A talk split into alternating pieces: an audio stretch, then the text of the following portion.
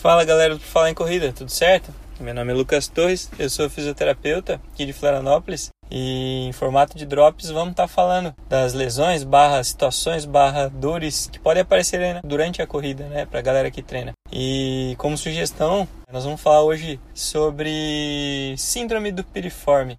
O que, que é a síndrome do piriforme, né? Para quem não conhece, o piriforme é um músculo que ele fica situado no quadril, né? Ele trabalha na articulação do quadril, ele faz a função de rodar o quadril externamente. Então, ele é um músculo de, de um calibre talvez um pouco pequeno, mas de uma intensidade grande. Ele tem um potencial forte esse músculo. O que, que é a síndrome do piriforme? Ele faz com que o quadril gire para fora. É um músculo que faz o quadril girar para fora.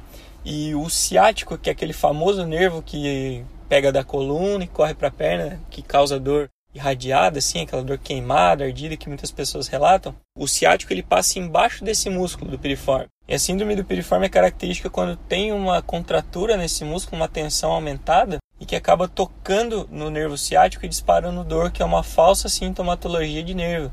Então muitas pessoas confundem com dor referida de nervo ciático, mas é o piriforme que está causando o aumento da tensão desse músculo, ele dispara a dor irradiada do nervo ciático. Quais são as causas? As causas podem ser desequilíbrio de, estabilidade pélvica, que a gente sempre está comentando aí, os tilts de pelve. Pode ter relação também com o ato de ficar muito tempo com a perna sentada, isso clinicamente falando, né? E os desequilíbrios de força que a gente falou. Eu já vi casos de pacientes que passavam longos tempos com carteira no bolso de trás e que acabava sensibilizando esse músculo e acabava tensionando esse músculo e sensibilizando o nervo ciático. A síndrome do piriforme, em resumo, é mais ou menos isso. É algo que gera uma sensibilidade, que gera uma contratura no músculo piriforme que fica situado na bunda, no quadril, ali na bunda mesmo, que sai do trocânter maior do fêmur, que é aquele ossinho lateral ali do quadril, na parte de cima, e que vai até o sacro. O aumento dessa tensão pode sensibilizar o nervo ciático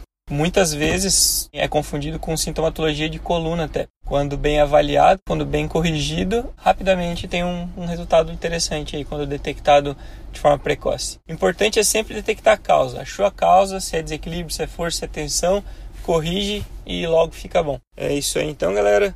Até o próximo Drops. Qualquer sugestão, dúvida, crítica, estamos aí à disposição. Um abração para todo mundo. Valeu!